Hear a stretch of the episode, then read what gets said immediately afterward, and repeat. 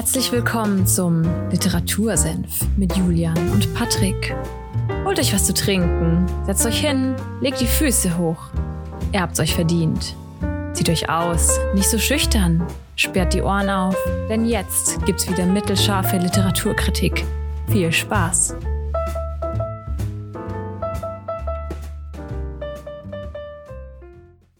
Einen wunderschönen guten Morgen an diesem sonnigen Donnerstag.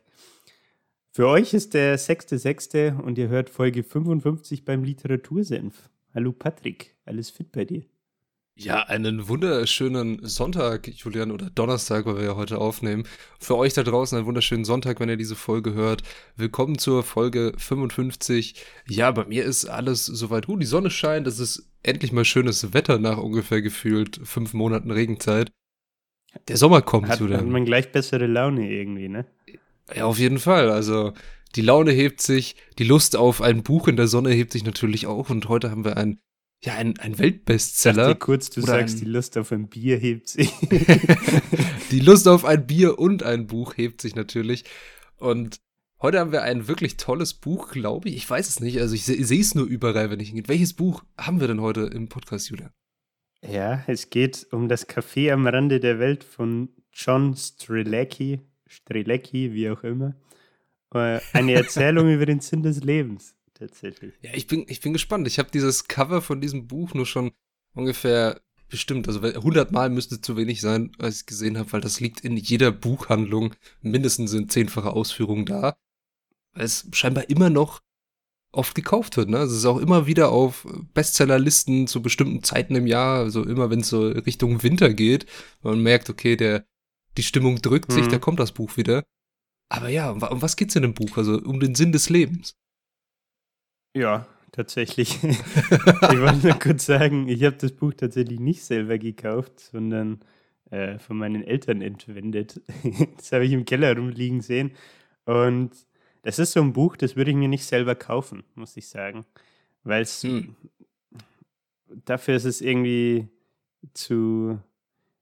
ich finde, es hat so ein bisschen diesen Touch von Pop-Literatur, wenn man so sagen kann, ne? Das ist überall, also es liest jeder, verkauft sich Millionen Mal und so und hat mich eigentlich erstmal gar nicht so wirklich angesprochen, weil es, finde ich, so ein bisschen dieses Klischee, also es erfüllt das Klischee zu Sinn des Lebens und so weiter.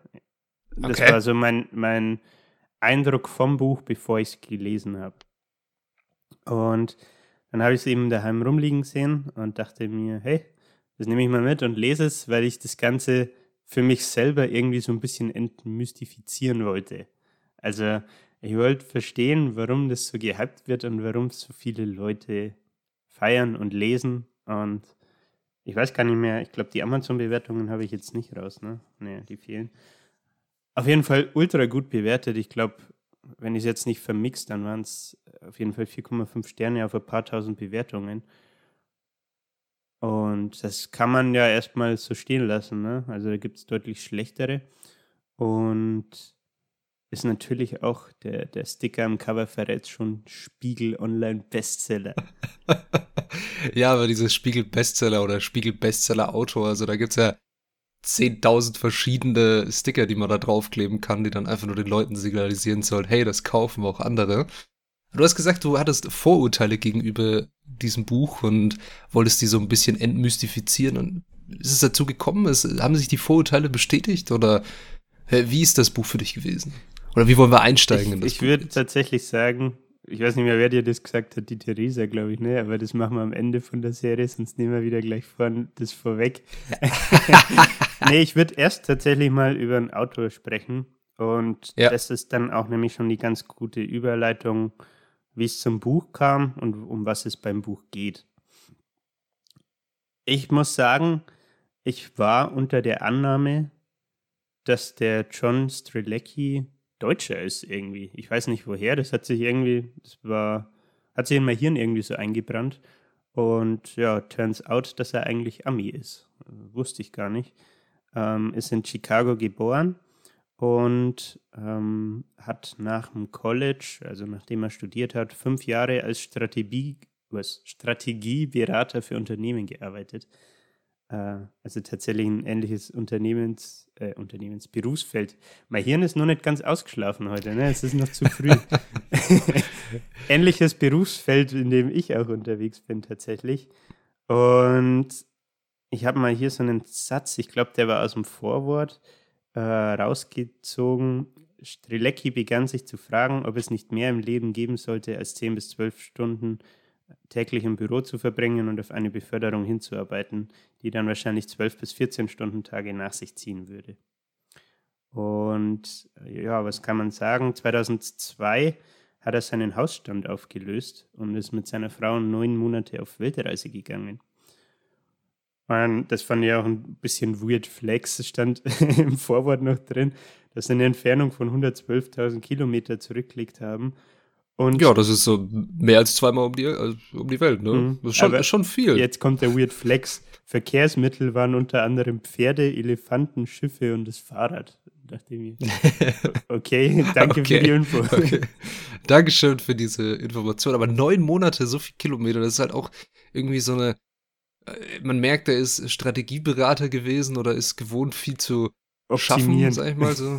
12 bis 14 Stunden Tage, die er da meinte, und 10 bis 12 Stunden, die er täglich gearbeitet hat, und dann 112.000 Kilometer in 9 Monaten, Alter. Ja. Das kann sich ja nicht gescheit entspannen. Das ist ja einfach echt nur. Ja, das habe ich mich tatsächlich auch gefragt. Da wird aber leider nicht mehr drauf eingegangen. Also, was sie da zum Beispiel dann abgefrühstückt haben oder wo sie überall waren, ne? Aber, ja. Sei mal dahingestellt. Ja. Auf jeden Fall ist das so im Expressdurchlauf sein Lebenslauf. Ne? Also er hat studiert, war Strategieberater, hat richtig viel geschuftet, also so 60 Stunden Wochen aufwärts, und hat dann irgendwann den Punkt erreicht, wo er gesagt hat, I'm out, ich habe keine Lust mehr, ich löse jetzt meinen Hausstand auf und gehe einfach mal diese 9 Monate auf Weltreise und reflektiere mal so ein bisschen, was ich eigentlich gerade so mit meinem Leben mache und ob mich das erfüllt und so. Und wie es der Zufall so will, hat sich mit dieser Reise dann seine Sicht aufs Leben verändert. Und nach seiner Rückkehr von dieser Reise hat er innerhalb von 3 Wochen das erste Buch geschrieben, nämlich Das Café am Rande der Welt. So. Innerhalb von 3 Wochen, das ist schnell. So für ein Buch. Es ist ja auch erstens sehr klein und hat zweitens nur 126 Seiten. Also ein kurzer Lesespaß. Ja, siehst du das? Kann man so sagen, einschätzen? Ne? Ich halte gerade in die Kamera. Ja, ich sehe es. Also du kennst es vielleicht ja auch aus Buchhandlungen. Ist ziemlich klein vom Format her, ne? Und ja, hat auch, ich weiß gar nicht, nur eine Handvoll Kapitel. Irgendwie, was weiß ich, immer halt ein paar Seiten, wo irgendeine bestimmte Story passiert, und ist ziemlich schnell zu lesen. Also das kann man definitiv sagen. Vielleicht, um das noch abzufrühstücken, die Randinfos zum Buch ist 2007 erschienen im DTV-Verlag. Dachte ich mir, krass, hat gar nicht auf dem Schirm, dass das so alt ist irgendwie. Also ich dachte, das vor allem, weil es immer noch so omnipräsent ist. Ne? Du siehst es überall noch in Buchhandlungen. Und ich dachte mir, irgendwie weird, dass es schon so alt ist und trotzdem noch überall halt gekauft wird auch, ne? Es gibt auch eine Fortsetzung, habe ich, glaube ich, gesehen. So Wiedersehen am Café, im Café am Rande der Welt oder so. Ich glaube, es gibt sogar 2, also Teil 2 und Teil 3. Ach, krass. Ja. Okay. Und wofür er auch bekannt ist, ich weiß nicht, ob er dafür sogar mehr bekannt ist, aber er hat noch ein anderes Buch, das heißt The Big Five for Life. Ja, das hat mein Vater gelesen, das Buch. Ja? Ja? Das fand er ganz cool, ganz toll. Okay. Ja, ich hatte dir, glaube ich, ja auch das Creator-Interview auf YouTube geschickt, ne? Da meint er ja auch, dass er mit den Büchern natürlich Leute berühren will, auch emotional berühren will. Und dass er teilweise, wenn er auf irgendwelchen Events ist und da spricht, also da quasi auftritt, sage ich mal, um seine Message rüberzubringen, dass danach teilweise Leute zu ihm kommen und sagen, ey, den Tränen nah sein und sagen, hey, du hast mein Leben verändert und so, und dass das halt auch sein Goal ist, sein Ziel, was er mit den Büchern machen will natürlich, ne? Es heißt, er will dich zum Weinen bringen. Oh. Ja, was kann man sonst noch sagen? Wie gesagt, es ist Spiegel-Bestseller. Ich habe mal noch ein paar Hard Facts. Seit Juli 2015 fast durchgehend Platz 1 auf der Spiegel-Bestsellerliste im Bereich Taschenbuch, Sachbuch. Jetzt kommt auch der Begriff, den ich gerade gesucht hatte.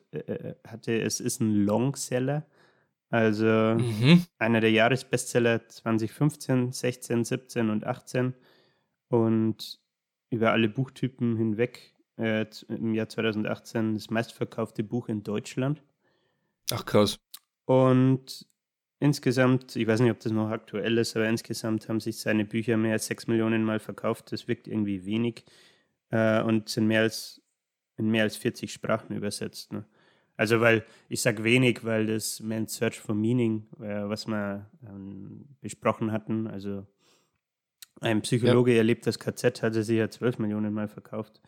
Aber gut, vielleicht sind es auch einfach amerikanische versus deutsche Verhältnisse. Ich weiß nicht, auf welchen Markt sich das bezieht. Aber ja, ist schon mal sehr eindrucksvoll, ne? Wie viel das Buch, ich sag mal, an Bestsellerlistenplätzen hält, wie lange es sich hält und wie viel es verkauft wird, ne? Ja, vor allem wann es so pulsiert hat, wenn das Buch 2007 rausgekommen ist, sondern so 2015, 16, 17, 18 erstmal richtig einschlägt, ist schon, also fast 10 Jahre hat das dann gebraucht, bis die Leute gemeint haben, oh, jetzt kaufe ich das mal. Ja, ich habe auch irgendwie tatsächlich das Gefühl, dass es da mehr Leuten so geht wie mir, die ein bisschen diese Fear of Missing Out haben. So, man kennt das Buch, wahrscheinlich sieht man es auch bei vielen Bekannten oder Freunden irgendwie mal rumliegen und denkt sich, verpasse ich irgendwas, wenn ich das jetzt nicht lese? So, ich würde gern wissen, um was es inhaltlich da geht. Und genauso war es ja bei mir auch und ich dachte, naja, jetzt muss ich mal das Ganze selbst lesen und mir davon ein Bild machen. Womit auf dieses Bild bin ich jetzt sehr, sehr gespannt und auch auf den Inhalt von dem Buch. Genau, womit wir zum Inhalt kommen können. Es ist nämlich tatsächlich eine sehr, sehr einfache Geschichte.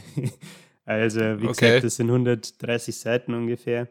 Und im Endeffekt ist es eine Erzählung und es geht um den John. Man erfährt nicht, ob das er selber ist, aber ich gehe mal stark davon aus, nachdem er ja die Weltreise gemacht hat. Hört sich nach einem Selbstbild an, ja. Und im Endeffekt ist es so, dass der John ist Werbemanager und hat sich entschlossen, er macht eine Woche Urlaub, um rauszukommen, abschalten zu können und, wie man so schön sagt, die Batterien wieder aufladen zu können. Und dann ist er eben auf dem Weg zu dem, ich weiß gar nicht mehr, ich glaube, es war ein Resort oder ein Hotel, was er gebucht hatte, und steht am Highway im Stau. Und ich weiß nicht, warst du schon mal auf einem amerikanischen Highway? Ja. Das sind noch in der Mitte, die haben zu viel Platz, das sind in der Mitte doch immer so Grünstreifen. Also es ist nicht wie bei uns, dass die Spuren direkt aneinander sind, sondern du hast oft in der Mitte einfach nochmal fast wie eine dritte Spur mehr oder weniger. Ja, stimmt, so das sind manchmal so Grünstreifen, ja. Genau. Und was dann halt ist, dass er im Endeffekt, ich glaube, 1-2 Stunden da steht im Stau und dann kommt die Polizei auf diesem grünen Mittelstreifen vorgefahren und sagt den Leuten so, ja, es war ein Unfall und die Aufräumarbeiten werden noch ein paar Stunden dauern. Und dann sagt er sich halt, yo, habe ich jetzt eigentlich keine Lust mehr drauf, ich suche mir eine andere Route. Und wie es der Zufall so will, hat er aber keine Navigation, also kein Navi und keine Karte mitgenommen, sondern er hat sich nur den Weg notiert, wie er über den Highway fahren muss, um da hinzukommen. Mhm. Also dreht er um, fährt auf diesem Grünstreifen zurück bis zur nächsten Ausfahrt und fährt dann da ab. Und weil er eben keine Navigation hat, ist er erstmal komplett lost und fährt so ein bisschen nach Bauchgefühl. Und ja, das geht dann über 1-2 Seiten so, dass man mitkriegt, wie er ein bisschen rumgurkt, sich denkt, ja, biegen wir halt mal hier links ab, biegen wir halt mal hier rechts ab, so ungefähr, ne? Und dann dämmert es langsam, es wird dunkel und er hat Hunger, weil er eigentlich schon lange geplant hatte, quasi im Hotel zu sein und da was essen zu können. Und dann wird quasi zu seiner Mission, langsam nach einer Tankstelle zu suchen oder ein Restaurant oder so zum Essen zu finden. Und ja, wie es der Zufall so will, findet er dann ein kleines Café mitten im Nirgendwo. Geil, oder? Ja, das Café am Rande der Welt wahrscheinlich, ne? Genau. Okay. Und sein Plan ist halt eigentlich, dass er dann nur kurz Rast machen will, was essen will und dann wieder abdüsen will oder halt sich eine Tankstelle sucht und dann wieder weiterfährt. So kommt es dann aber gar nicht, sondern er ist dann da und ich glaube, das Café heißt das Café der Fragen oder irgendwie so. Oder das Warum-Café. Es hat irgendeinen komischen Namen. Und man erfährt auch gleich, warum. Er bestellt dann nämlich, oder beziehungsweise kriegt er erstmal die Speisekarte und schaut die sich an. Und dann geht er die halt so durch. Und auf der Rückseite von der Speisekarte stehen 3 Fragen. Und er liest die so und ich lese mal kurz vor, weil da werden wir immer wieder auch drauf zurückkommen. Die erste ist, warum bist du hier? Die zweite, hast du Angst vor dem Tod? Und die dritte ist, führst du ein erfülltes Leben? Und er liest die im ersten Moment so und denkt sich so, okay, warum steht das auf der Speisekarte? Und ja, spannende Fragen halt, ne? Wenn du in so einem Café gehst, stehst du mal vor, stehen die Fragen hinten drauf. Was denkst du dann? Ja, also ich glaube tatsächlich, meine erste Reaktion wäre dieselbe, so, was hat das jetzt mit der Speisekarte zu tun? Okay. Also das ist got way too deep, way too quick. Und ja, dann bestellt er sich halt, das fand ich auch ein wenig weird, er bestellt einfach alles irgendwie. Also ich glaube, er kriegt so eine Art American Breakfast mit Scrambled Egg, also mit so Rührei, Toast, Peanut Butter Jelly, Sandwiches, Alter. Pancakes und am Schluss gibt es noch irgendwie Kuchen oder so. Und er spachtelt einfach alles in sich rein. Er ist aber auch über einen sehr langen Zeitraum da kommen wir dann später noch drauf. Und ja, im Endeffekt steigt das Ganze dann so ein in die eigentliche Story. Also das war so ein bisschen das Vorgeplänkel und man kommt dann quasi zum Hauptstandort, würde ich jetzt mal sagen, nämlich zu diesem Café am Rande der Welt. Und dann kommen eben auch die anderen 3 Hauptpersonen mit dazu. Das ist nämlich einmal die Casey, die ist die Bedienung, mit der kommt er dann auch als erstes ins Gespräch. Es gibt den Koch und den Leiter vom Restaurant oder Café, wenn man so will. Das ist der Mike. Und es gibt noch einen anderen Gast, das ist die Anne. Und genau, also im Endeffekt sind es die 4 Leute. Mehr Personen kriegt man im Buch jetzt gar nicht mit. Und mit der Casey, mit der Bedienung, kommt er dann ins Gespräch, weil er halt, sie bringt ihm sein Essen, seine Bestellung und dann haben ihn die Fragen irgendwie doch so beschäftigt, dass er fragt, warum stehen denn die Fragen da hinten drauf, so, dass er das irgendwie komisch findet. Und dann kommen die halt so ins Gespräch und sie erklärt ihm einen der Kernpunkte aus dem Buch, würde ich jetzt mal sagen, und zwar den ZDE, den Zweck der Existenz. Der ZDE, oder? Ja. Und das war im Buch, muss ich sagen, auch tatsächlich der erste Moment, wo ich mir dachte, oh Mann, genau sowas, auf sowas habe ich gewartet. Das ist so ein bisschen, das erfüllt das Klischee von dem Buch irgendwie. Aber ja, im Endeffekt, der Zweck der Existenz, ich habe hier einen kurzen Absatz, das ist 5 Zeiler, den kann ich mal kurz vorlesen. Ja, gerne. Dann erläutert sich das Ganze, glaube ich, ganz gut. Im Laufe seines Lebens stellt der Mensch vielleicht fest, dass er 10, 20 oder Hunderte von Dingen tun möchte, um dem Zweck seiner Existenz gerecht zu werden. Er kann all diese Dinge tun. Unsere erfülltesten Kaffeegäste sind diejenigen, die ihren ZDI kennen und all die Tätigkeiten ausprobieren, die ihrer Meinung nach dieser Bestimmung dienen. Und dann fragt er, und ihre am wenigsten erfüllten Gäste, fragte ich, sie tun auch eine Menge Dinge, erwiderte Casey. Aha. Und also es geht so gewissermaßen um den Zweck seiner Existenz gerecht zu werden, den zu rechtfertigen, oder kann ich mir das vorstellen? Also es ist ja sehr, sehr kryptisch. Man Ja, man probiert verschiedene Dinge aus. Das kriegt man ja auch oft, ich weiß nicht, wie es bei dir war in der Kindheit, man bekommt oft gesagt so, ja, okay, dir macht Fußball Spaß, probier's mal aus. Mhm. Dann macht's ja irgendwann keinen Spaß mehr. Dann, du hast zum Beispiel als größtes Hobby ja Skateboarden dann gefunden. Ja. Und das dann weiterverfolgt, weil es ist, das war, was du machen wollen würdest. Ist das dann auch der Zweck deiner Existenz? Oder? Ich verstehe es nicht. Es ist sehr, sehr kryptisch. Ja. Witzig, dass du das Beispiel mit dem Sport jetzt gebracht hast. Das ist gerade spontan auch das Erste, was mir eingefallen ist irgendwie. Also bei mir war es so, ich habe, ich glaube, 8 oder 9 Jahre lang Fußball im Verein gespielt und habe parallel aber auch sowas gemacht wie Karate, Wasserwacht, also Schwimmen. Und dann irgendwann eben mit dem Skaten auch angefangen und dann parallel zum Skaten auch das Fitness, ne? Also man... Alter, Karate! Krass. Ja, ich hatte... was waren das? Ich glaube, weiß, gelb, orange oder so waren die Gürtel. Also 2, 3 Gürtel hatte ich tatsächlich. Und dann hatte ich keinen Bock mehr. Ich glaube, ich war 2-mal bei so einem Training. Irgendwer von meinen Kindheitsfreunden hat mich mal zum Judo mitgeschleppt, aber irgendwie, ich weiß nicht, irgendwie fand ich das ein bisschen... Es war mir irgendwie zu komisch. Ich weiß auch nicht. Ja. Ich fand es immer halt ein wenig affig, sich in diese weißen, ich weiß gar nicht mehr, wie die heißen, diese weißen Roben oder Anzüge da reinzustecken. Aber gut, ne? Jeder ist jeder so, wie er Bock hat. Also du fragst, der ZDE klingt sehr kryptisch. Im Endeffekt wird das Ganze aber tatsächlich erstmal so stehen gelassen. Also natürlich sprechen die dann so ein bisschen drüber. Und dem John geht es aber genauso wie dir. Der fragt sich so, ja, okay, Zweck der Existenz ist schön, aber was heißt es denn jetzt?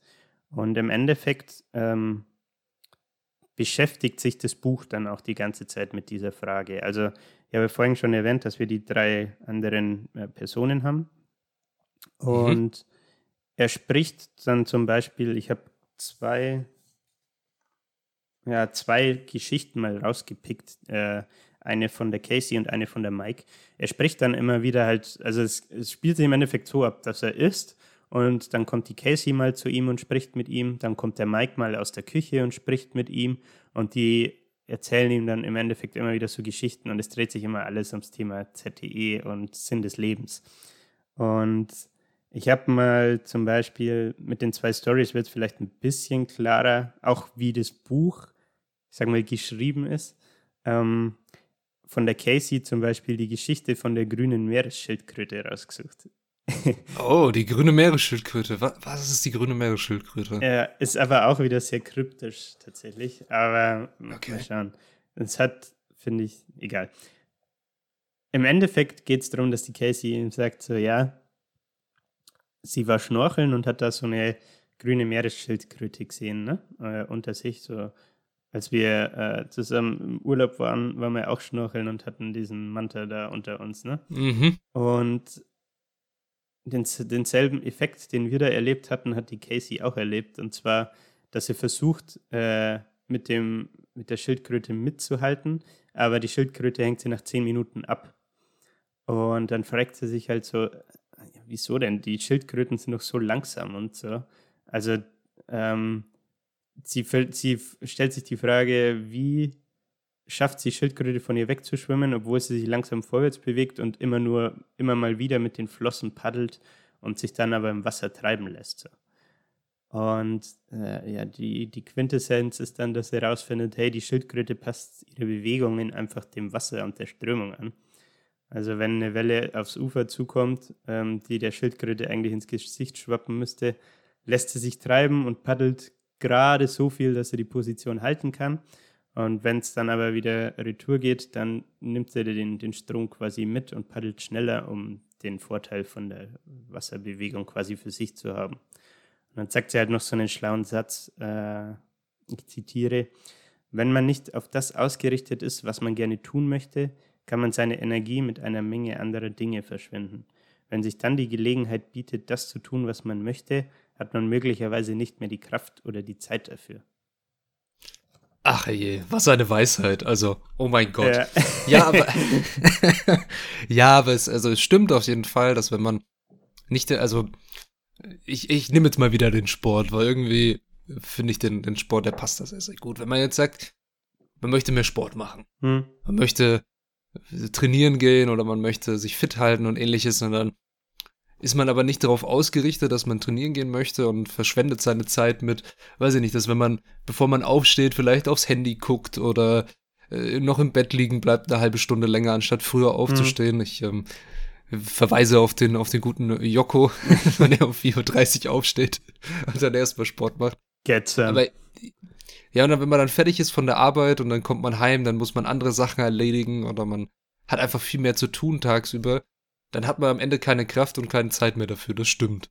Wenn man sich nicht darauf ausrichtet. Also wenn man, die Schildkröte passt ja ihre Bewegungen ihrem Umfeld an. Also sie möchte sich fortbewegen und sie schaut, was macht mein Umfeld, was macht das Meer.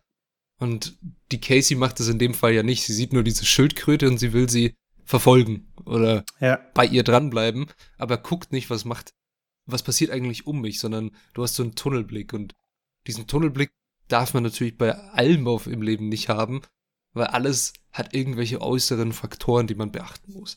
An sich ein ganz guter Satz, aber natürlich halt wieder so eine, ja, also, ich weiß nicht, es ist halt so eine Sprücheweisheit, die auf meinem Sprüchekalender steht. Ja, genau. Okay. Was man vielleicht noch sagen kann, ist, dass dieser Zweck der Existenz, der zielt tatsächlich immer so, ja, schon relativ eindeutig auf deine Berufung zu, also auf wirklich die Lebenszeit, die du mit deinem Beruf verschwendest quasi. Also darauf zielt dieser Satz so ein bisschen ab, dass es Leute gibt, die machen, auf was sie Bock haben, und quasi ihren Zweck der Existenz in diesem Fall, so können wir das dann interpretieren, erfüllen. Und es gibt Leute, die haben einen Job, auf den sie keinen Bock haben und vergeuden in Anführungszeichen dann ihre Zeit, um Geld zu verdienen, Konsum zu finanzieren und so weiter und so fort. Aber erfüllen ihren Zweck der Existenz nicht, weil sie eigentlich nicht das machen, auf was sie eigentlich Bock hätten. So. Das kann man vielleicht noch ergänzend dazu sagen. Ja, also. Ja, Zweck der Existenz, ne, es ist irgendwie, ich weiß nicht, was ist der Zweck der Existenz? Ich glaube, diese Frage beschäftigt die Menschheit schon seit wir denken können, gefühlt, so, warum sind wir hier? Warum leben wir? So nach dem Motto, was ist unser Ziel? Was ist unsere Aufgabe? Und diese Frage gibt es, schon seit die Menschheit denken kann, glaube ich, ne? Definitiv, ja. Und, ja, ich würde die grüne Meeresschildkröte jetzt mal so stehen lassen und noch zur nächsten Geschichte gehen, die der Mike dann erzählt. Die baut so ein bisschen drauf auf und geht dann auch wieder in diese selbe Richtung. Ich erzähle es einfach mal kurz und dann bin ich gespannt, was deine Reaktion dazu ist. Und zwar heißt die Der Fischer und der Geschäftsmann. Und im Endeffekt geht es darum, dass der Geschäftsmann in den Urlaub fährt, wieder mal, um den Alltag zu entfliehen und seine Batterien wieder aufzuladen, ne? Also im Endeffekt so wie der John.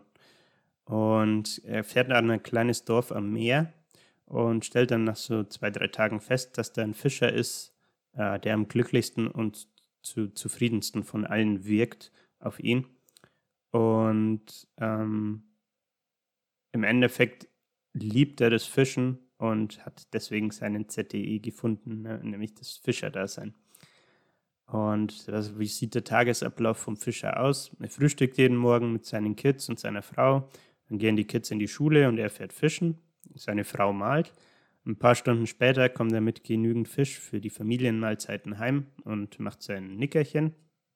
Und abends geht er mit der Frau am Strand spazieren, schauen sich den Sonnenuntergang an und die Kids können noch im Meer schwimmen.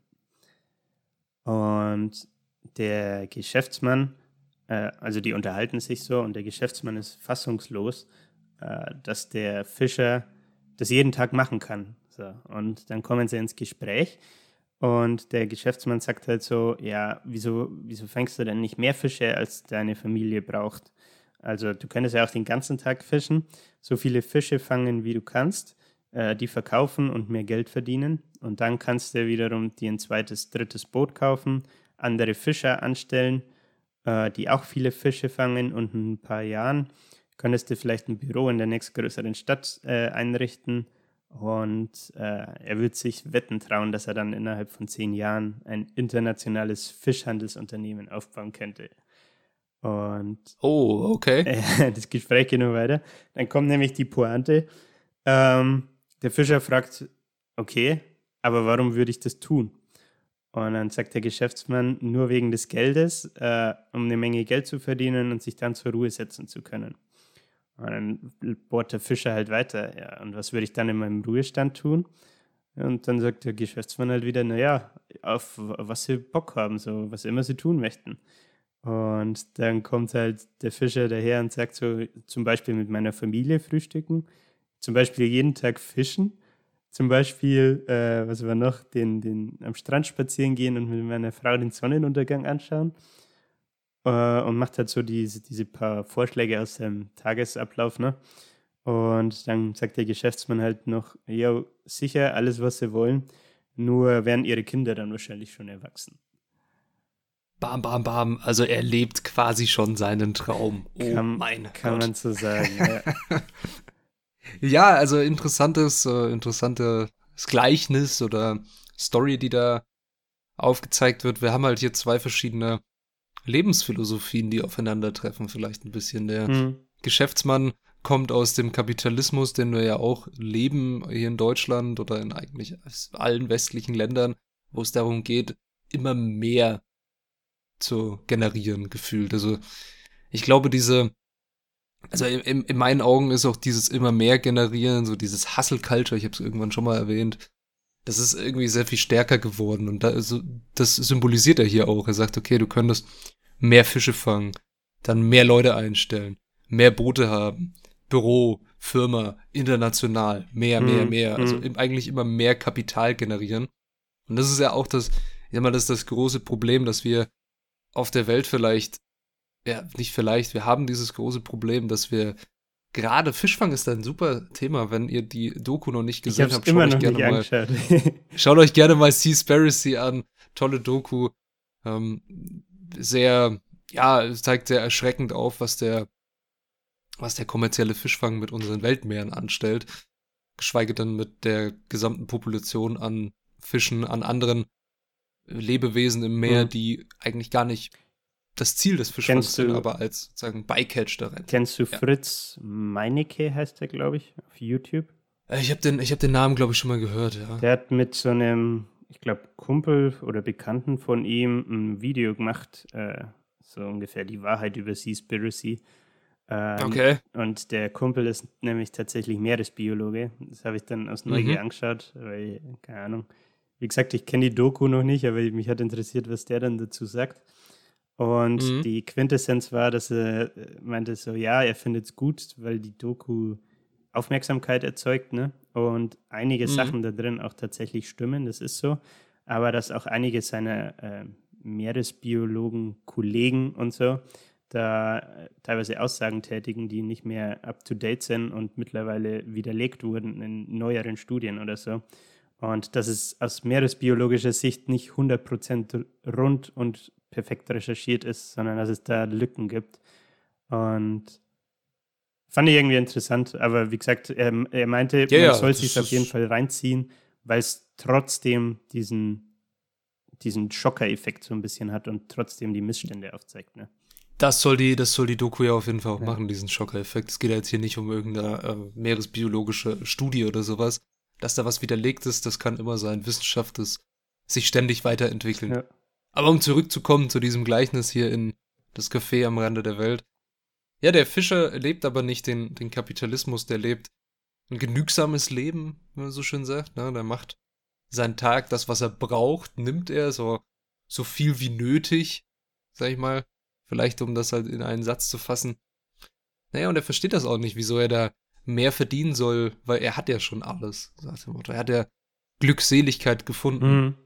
Vor allem. Und ich glaube, was der Geschäftsmann, was jetzt hier vielleicht fehlt, was er dann so denkt, so, ja, was passiert dann mit seinen Kindern? Werden die dann auch Fischer oder sowas? Also diese Frage schwebt hier noch so ein bisschen im Raum mit seiner Familie. Wie geht es dann weiter? Weil ich würde mal meinen, dass die Quintessenz des Kapitalismus auch immer so ist, okay, ich schufte viel, um mehr Kapital zu generieren, damit meine Nachfahren es vielleicht leichter haben, so ein besseres Leben. Das ist ja irgendwie auch so der American Dream gefühlt, ne? Mhm. So, arbeiten dafür, dass die Kinder dann es einfacher haben als ich und nicht so viel arbeiten müssen. Und ja, es ist ein Gleichnis, was für das Buch, glaube ich, spricht. Das erinnert sehr stark an diese Meeresschildkröte. Und ich glaube, danach hockt man da und denkt sich, ah ja, stimmt. Muss ja gar nicht so viel arbeiten. Ja. Ich kann ja auch jetzt meine Umstände anschauen und dankbar sein für das, was ich schon habe.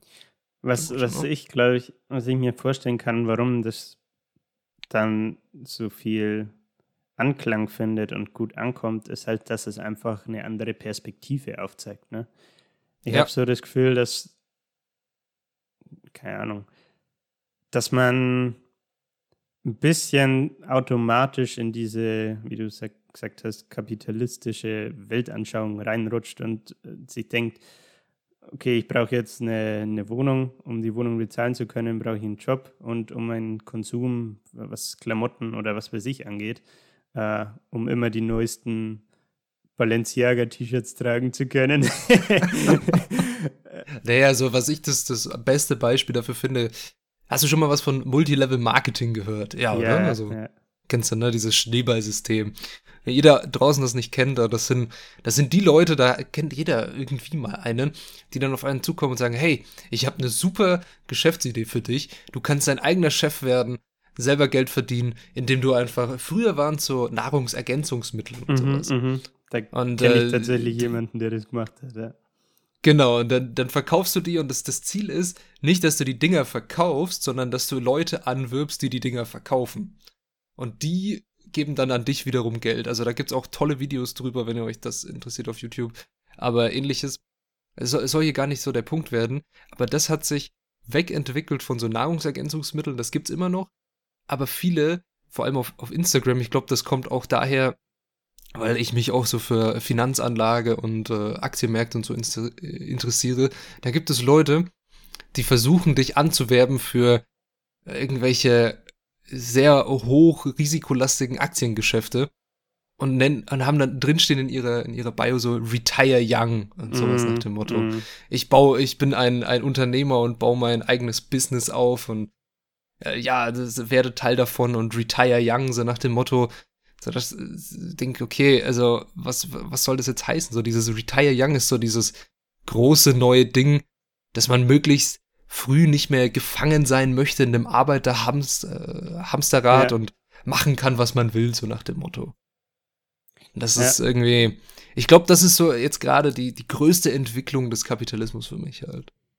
Dass man versucht, möglichst jung sehr viel Geld zu schaffen und dass man dann irgendwie sich wie diverse YouTuber oder Influencer nach Dubai absetzt, um einen Staat zu unterstützen, der nicht unterstützungswürdig ist, aber einfach keine Steuern zahlen will, weil man ein unsolidarischer Mensch ist.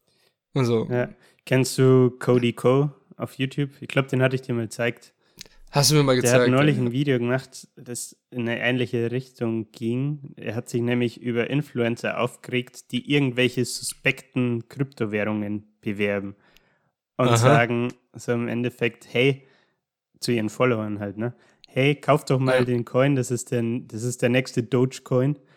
Und im Endeffekt ist die Absicht aber dahinter, dass die Leute, die Influencer quasi anwerben und die Influencer damit Geld machen können, wenn sie ihre Coins, die sie haben, dann wieder verkaufen, ne? wenn der Wert vom Coin steigt. Und der Cody Co hat da ein Video drüber gemacht und meinte, wie dumm das eigentlich ist, dass man seine eigenen Follower da auch so abzieht, ne? Nur um selber schnell an Geld zu kommen oder an, weißt? Ja, das beste Beispiel aus der deutschen Instagram-Bubble, ich weiß nicht, ob du es gesehen hast, auf YouTube Trends Platz 1 oder ähnliches. Wenn ihr das Video noch nicht kennt, schaut es euch auf jeden Fall mal an.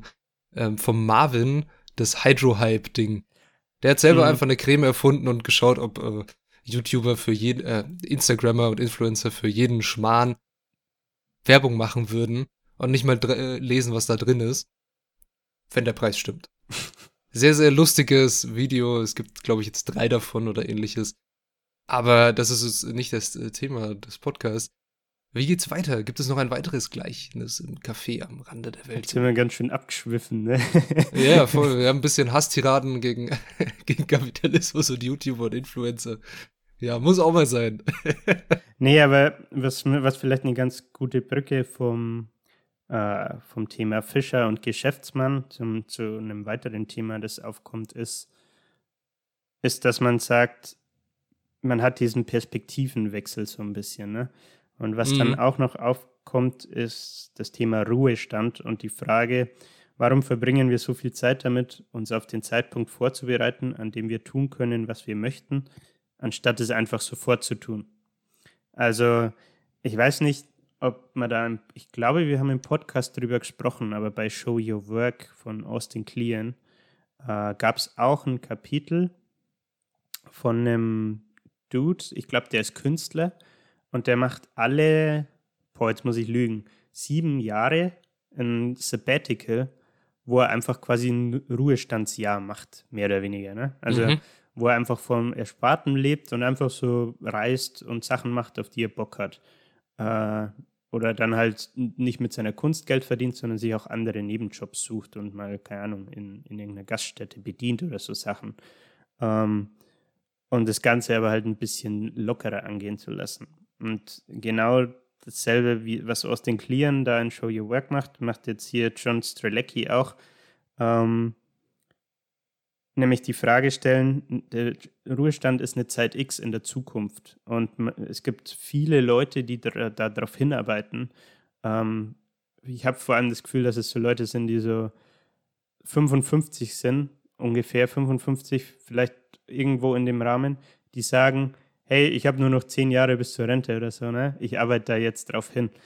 Und was er halt macht, ist im Endeffekt sagen, eigentlich bietet doch jeder Tag die Gelegenheit, dass du machen kannst, was du tun möchtest. Natürlich, wenn du in einem Fulltime-Job bist, ist das nur eine Stunde oder 2 nach Feierabend. Aber du kannst jeden Tag dafür aufbringen, um die Antwort auf die Frage zu verwirklichen, was hinten auf der Speisekarte stand, ne? Also, was waren die Fragen? Ich habe es nicht auswendig im Kopf. Warum? Hast du Angst vom Tod? Warum bist du hier? Füllst du ein Leben. Erfülltes Leben? Genau. Das war auch noch ein Punkt, wo ich mich ein bisschen wiedergefunden habe. Deswegen soll ich noch einen weißen Spruch dazu sagen? Ja, bitte. Jeder ist seines Glückes Schmied. Ja, das kommt dann im nächsten Punkt tatsächlich noch. Ach nee. Ach je. Ja, aber... Ja, aber das stimmt. Also das hast du richtig gesagt, diese Tatsache, dass viele auf den Ruhestand hinarbeiten und sowas. Ich glaube, von einer ehemaligen Freundin, der Vater, der ist früh in den Ruhestand gegangen und der hatte dann wirklich in so einen eigenen Kalender dafür, wo er jeden Tag abgestrichen hat, wie lange er noch arbeiten muss. Ne? Und sowas. Und dann ist er dann endlich im Ruhestand. Ja, ich meine, es sei den Leuten ja gegönnt, ne? Aber ich finde, man fragt sich trotzdem, kann das Ziel sein? Also, ich will damit keinem auf die Füße treten, ne? Aber ja, ich habe mich in diesem Thema wiedergefunden, weil ich finde, er stellt die Frage berechtigt, ne? Also, wieso sollte man nicht jetzt die Sachen machen, auf die man Bock hat? Und, keine Ahnung, um es ins komplett Extreme zu treiben, wäre es vielleicht so eine Art Bucketlist für den Ruhestand. Hey, ich mache dann das und das, wenn ich mal im Ruhestand bin. Wenn du es auch einfach eigentlich jetzt schon machen könntest. Also natürlich kann es dann sein, dass du vielleicht dein Konsumverhalten oder so anpassen musst. Also um auf Austin Kleon zurückzukommen, mit diesem Kollegen, der alle 7 Jahre ein Jahr Sabbatical macht, der wird in diesem Sabbatical-Jahr nicht leben können wie der König. Also wenn der da kein regelmäßiges Einkommen hat und so, ne? Aber es ist ihm das wert und er meint halt, er möchte das machen und sieht es so, als würde er quasi einzelne Jahre, die er später im Ruhestand hätte, jetzt vorziehen und halt jetzt im Alter von, was weiß ich glaube, der war 30, 40 oder so, schon mal ableben, wenn man es so will. Und das da eben genießen. Ne? Ja, wir haben ja gelernt bei Rich Dad, Poor Dad, also der Rich Dad denkt nicht dran, dass er das Geld dann, also er denkt, oder er macht es erst und beschafft dann das Geld. Und der Bruder, der denkt sich, scheiße, es kostet viel, ich mach's gar nicht. Aber haben wir was gelernt, falls ihr die Podcast-Folge gehört habt. Falls nicht, interessante Folge und ich glaube auch interessantes Buch. Ich habe es zwar nicht gelesen, aber Juli fand es auch ganz gut. Kann man sich geben, ja. Ja. Auch da ist das Thema Perspektivenwechsel ganz, ganz interessant. Ja, also Perspektivenwechsel ist immer wichtig. Da kann man auf den Ruhestand auch so ein bisschen, sag ich mal, das von der grünen Schildkröte wieder herziehen und sagen, okay, du hast diesen Tunnelblick auf den Ruhestand, aber guckst dir gar nicht deine Umgebung an, wie ich in meiner Umgebung schon so leben kann, wie es mir gefällt. Ja, genau. Ja. Gut, letzter Punkt, den ich noch hatte. Du hast schon gesagt, jeder ist seines Glückes Schmied. Jawohl. Da kann man das ein bisschen wieder aufgreifen. Und zwar ist es nochmal eine Story von Mike gewesen. Und es geht um Golfspielen. Das Thema ist ein schwieriger Schlag beim Golf und dass man sein Schicksal selbst kontrollieren kann. Und im Endeffekt geht es um einen Mann, der jede Nacht einen Albtraum hat, weil ich glaube, es steht irgendein großes Golfturnier an und der ist Profigolfer oder so. Und er ist in diesem Traum immer mega gestresst, weil der Schlag extrem schwer ist und er vorher schon weiß, dass der Schlag miserabel werden wird, weil die Bedingungen einfach nicht perfekt sind. So, ne? Und dadurch hat er diese Anxiety und ist eben ultra gestresst und er hat diesen Traum jede Nacht. Also er träumt es jede Nacht immer dasselbe.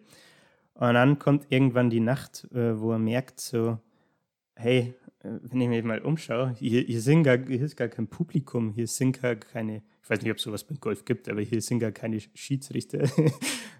Und ich glaube schon, dass es so Schiedsrichter gibt, aber ich weiß es nicht. Ja, ich weiß auch nicht, ehrlich gesagt. Und seine Erkenntnis ist, hey, ich spiele ja hier gerade nur für mich, eigentlich kann ich den Ball auch nehmen, an einen anderen Platz legen, wo die Bedingungen besser sind und dann in Ruhe meinen Schlag durchführen. Und es schert sich keiner drum. Also es juckt keinen, wenn ich das mache. Und ich habe mal noch dann eine Lesestelle, ich glaube, die war dann am Ende von dieser Story.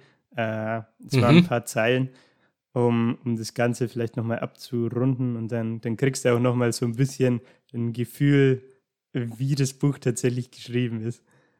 Ja, gerne. Bitte, runde das ab. Aber ja, auch da finde ich wieder, diese Golfgeschichte ist, ich meine, er hat ja recht mit dem, was er sagt, ne? Aber es ist irgendwie ein bisschen schon sehr klischeehaft, finde ich. Aber gut. Ja, also, ich bin gespannt auf die Lesestelle. Ja. Dann sage ich dazu was. Genau, ich nehme mal noch den Absatz vorher kurz mit. Der passt, also der schließt diese Golf-Story nämlich ab. Er wachte mit dem unglaublich starken Gefühl auf, eine wichtige Erkenntnis gewonnen zu haben, die ihm auf einmal so offensichtlich erschien, es vorher aber ganz und gar nicht gewesen war. Am Ende unseres Gesprächs erklärte er mir, was er gelernt hatte. Trotz allem, was uns beigebracht wird und was wir glauben sollen, trotz allem, was wir in der Werbung hören und was wir empfinden, wenn wir in der Arbeit gestresst sind, wir alle kontrollieren jeden Moment unseres Lebens selbst. Ich hatte das vergessen. So ließ ich zu, dass alles Mögliche mein Leben beeinflusste und versuchte, mich entsprechend anzupassen. Niemand kümmerte sich darum, von welchem Platz ich den Golfball abschlug, außer mir selbst. Und genauso ist es in unserem Leben. Nur Sie alleine wissen wirklich, was Sie mit Ihrem Leben anfangen wollen. Lassen Sie niemals zu, dass andere Dinge oder Menschen Sie an einen Punkt bringen, an dem Sie das Gefühl haben, Ihr eigenes Schicksal nicht länger bestimmen zu können. Ergreifen Sie die Initiative und wählen Sie Ihren Weg selbst. Sonst tun andere es für Sie. Legen Sie den Golfball einfach an einen anderen Platz. Tiefgründig, oh mein Gott. Ja, das stimmt. Also ja, es stimmt. Ja. Okay. Ja, guter Satz. Also wir könnten das jetzt natürlich, oder guter Absatz, wir könnten das natürlich jetzt in den Himmel loben und sagen, oh mein Gott, er hat die große Einsicht des Lebens. Aber ja, das ist richtig. Aber unsere Gesellschaft ist natürlich darauf ausgelegt, dass uns auch gewisse Dinge kontrollieren wollen. Ja. Sei es die Werbung, sei es der Konsum, sei es weitere gute Doku auf Netflix, falls ihr Netflix habt, das Dilemma mit den sozialen Medien. Die sozialen Medien oder allgemein Apps auf unserem Handy sind so programmiert, dass sie unsere biologischen Funktionen ansprechen, die in uns ein tolles Gefühl auslösen. Und darum wollen wir da mehr Zeit verbringen, wollen wir mehr Likes auf unsere Bilder, wollen wir mehr Kommentare auf unsere Beiträge oder Ähnliches. Und darum kontrolliert uns sowas auch in gewisser Weise. Und ja, du bist Mensch und du bist der Einzige, der dich kontrolliert und deines Glückes Schmied ist, so nach dem Motto, du bist der Macher deines Schicksals, fertig. Kann man nicht anders sagen. Ja. Ne? Genau.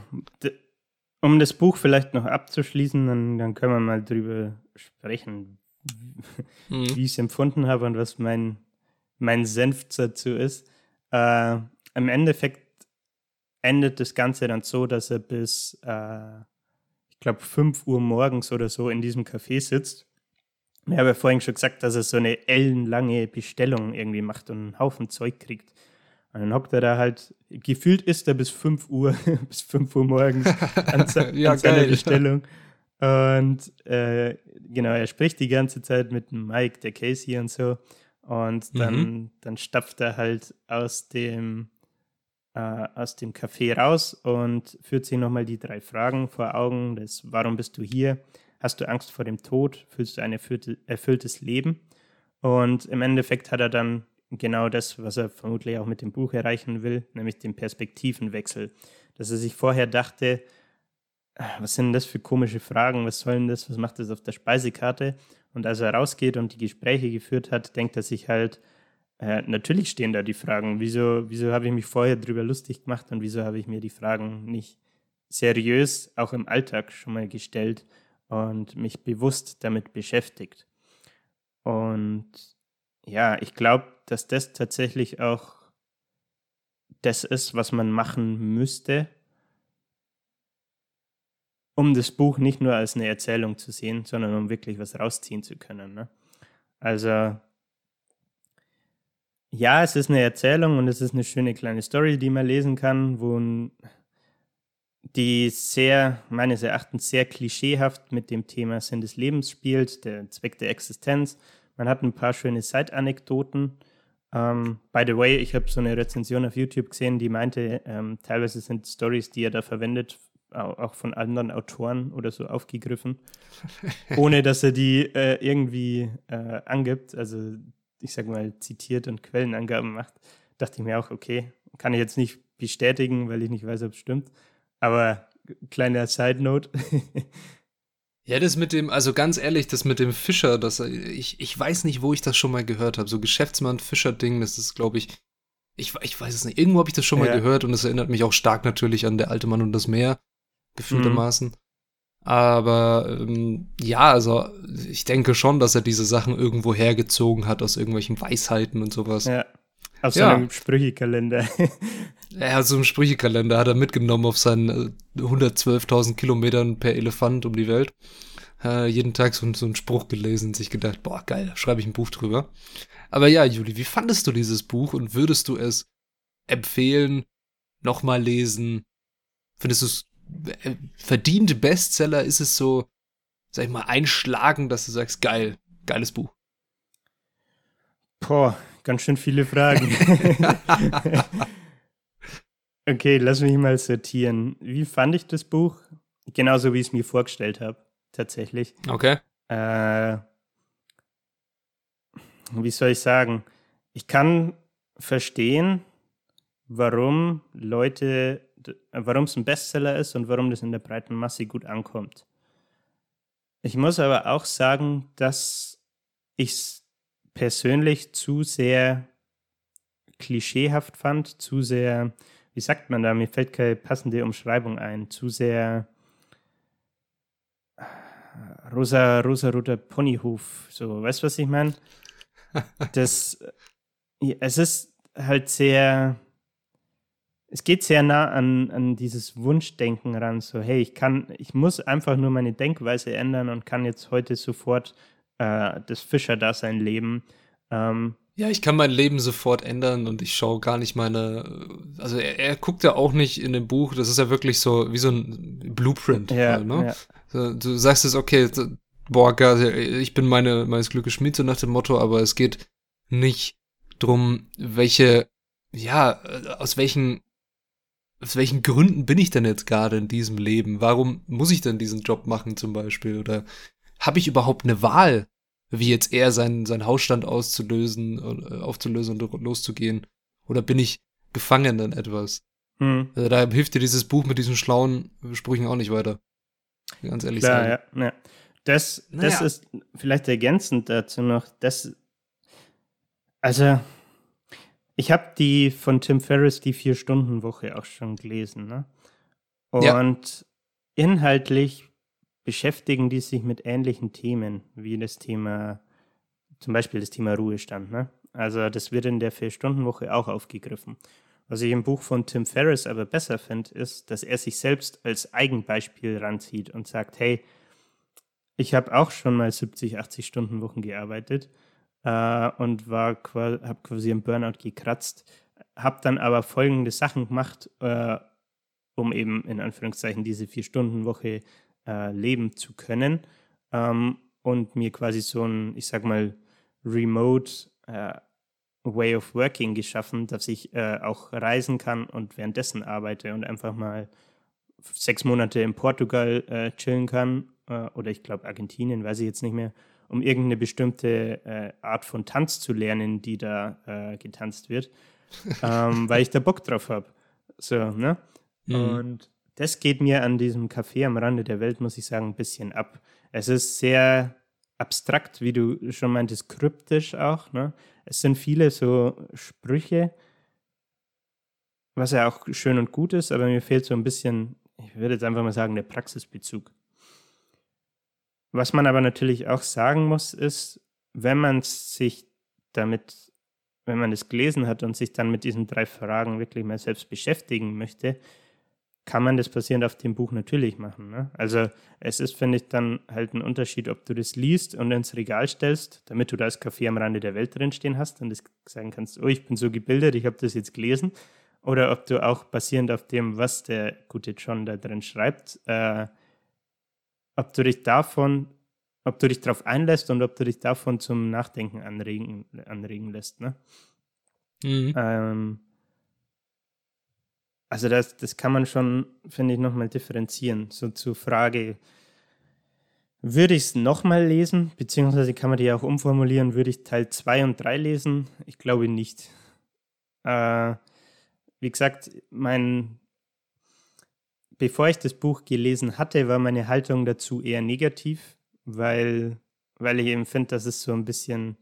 Ja, ich habe vorhin den Begriff Popliteratur verwendet, ne? Das ist so Mainstream-Literatur irgendwie. Und es ist eben sehr, ja, ist genau das, was ich erwartet hatte, deswegen hat es mich nicht vollends überzeugt. Will das Ganze aber nicht schlecht reden, also ich kann mir schon vorstellen, dass Leute eben von diesem Perspektivenwechsel, den er da versucht aufzuzeigen, auch einen Mehrwert ziehen können und sich denken, jo, hey, es geht ja auch anders, also ich muss nicht diese 60-Stunden-Woche zum Beispiel arbeiten, sondern ich habe auch die Möglichkeit, mein Schicksal zu kontrollieren und mir zum Beispiel einen anderen Job zu suchen, wo das vielleicht nicht so ist, ne? Also ich finde, man kann es nicht pauschal sagen, dass man es weiterempfehlen kann oder nicht.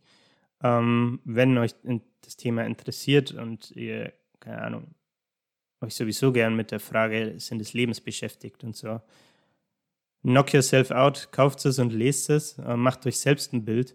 Mir persönlich hat es, muss ich sagen, nicht so gefallen. Ich würde da eher zur 4-Stunden-Woche von Tim Ferriss tendieren. Die wir aber im Podcast noch gar nicht besprochen haben. Ne? Vielleicht. Die haben wir noch gar nicht besprochen, ja. Die kommt wahrscheinlich irgendwann. Tatsächlich, ja. Ich bin nur gerade am Überlegen, ob ich das Buch nochmal lese, bevor ich es vorstelle oder nicht. Aber dann können wir da gerne auch mal drüber sprechen. Ja, habe ich jetzt alle deine Fragen beantwortet? Ich bin nicht sicher. Ich bin wunschlos glücklich, oder? Abschließende Worte vielleicht zu diesem Buch. Puh. Ich kann noch ein Zitat hinten ranschieben. Ich habe ein paar Zitate da. Gerne. Muss ich aber erst eins raussuchen von meinem schlauen Spickzettel. Ja, die sind auch alle sehr, sehr lang, ne? Ja, die meisten irgendwie. Ja. Also das Buch ist scheinbar gespickt mit Weisheiten und Zitaten. Ja, ich freue mich auch schon, die Zitate für Instagram aufzubereiten. Ich nehme einfach gleich mal das erste, weil das Ganze, denke ich, ganz gut abrundet und das umschreibt, was ich mit dem Wort Perspektivenwechsel gerade schon versucht habe, in Worte zu fassen. Gerne. Die Gedanken rasten durch meinen Kopf. So hatte ich die Dinge noch nie betrachtet. Bisher hatte ich die Entscheidungen in meinem Leben meistens aufgrund anderer Überlegungen getroffen. Zum Beispiel aufgrund von Ratschlägen meiner Familie, weil es irgendeinen sozialen Druck gab oder aufgrund der Meinung anderer Leute. Oh mein Gott. Crazy, oder? Ja, das fasst es ganz gut zusammen auf jeden Fall, diesen Perspektivenwechsel, den du gemeint hast. Ja, jo. Sehr spannend. Genau, ansonsten, wie gesagt, es liest sich sehr flüssig, ist wie gesagt sehr kurz gehalten. Der Schreibstil, kann man vielleicht auch noch sagen, passt, finde ich, zum Buch. Also das vom Lesefluss her ist es optimal. Man kann das bestimmt auch in 1-2 Stunden durchrattern. Ich habe es auf ein paar Tage verteilt gelesen. Und ich denke, dass wenn man auf das Buch Bock hat, wird es dir auch gefallen. Also wie gesagt, ich finde, es erfüllt genau das, was deine Erwartungshaltung drauf ist. Wenn du dir vorher schon denkst, weiß nicht, irgendwie bin ich nur neugierig, dann würde ich es wahrscheinlich nicht weiterempfehlen. Genau. So, Patrick. Ja, schöne letzte Worte waren das auf jeden Fall. Was möchtest du mir sagen? Was werden wir in Folge 56 diskutieren? So, Folge 56. Ich hatte das eigentlich angeplant für Folge 54. Dann kam ja was dazwischen, ein anderes Buch, das ich toll fand. Und zwar in Folge 56 reden wir über Corpus Delicti, ein Prozess von Julie C. Oh, okay. Ich habe keine Ahnung von der Autorin. Ja, ein tolles Buch. Noch vom tolles Buch.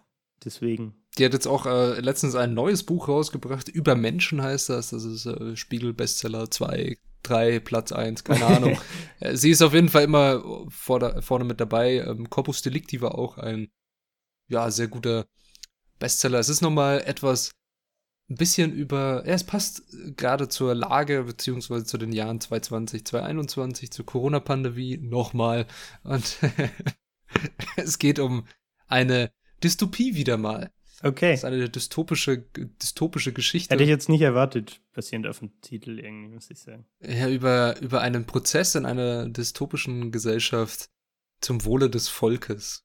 Gewissermaßen. Okay. Sie haben meine Neugier geweckt. Sei gespannt. Ich hoffe, ich habe auch eure Neugier geweckt. Ansonsten bleibt mir nur zu sagen, ich hoffe, euch hat unser Ausflug ins Café am Rande der Welt gefallen. Ihr habt vielleicht einen Kaffee dazu getrunken und ich habe seit dem Ganzen... Getrunken. Ja, ich auch. Ja, schau, vorbildlich. Seid dem Ganzen schön gefolgt und ansonsten, falls ihr Anregungen, Wünsche, Feedback habt, lasst es uns gerne über Instagram wissen, @Literatursenf oder schreibt uns eine Mail, die findet ihr auf unserer Website www.literatursenf.de. Ansonsten, schöne Woche, genießt die sonnigen Tage, falls ihr auch sonnige Tage habt und wir hören uns bei Folge 56. Ciao. Jo, ich hoffe, ich bin mit meinem Senf und meinen Gedanken zum Buch keinen John Strelecky Ultras auf die Füße getreten. Wenn schon, können wir das gerne ausdiskutieren. Wie gesagt, Patrick hat schon gerade erläutert, wo er Kontakt aufnehmen könnt. Ansonsten, bleibt mir eigentlich nichts mehr zu sagen, ne? Außer euch auch schöne sonnige Tage zu wünschen. Genießt den langsam kommenden Frühling, Sommer, wie auch immer. Mittlerweile fast Sommer, ne? Und haut's rein. Bis nächsten Sonntag. Servus.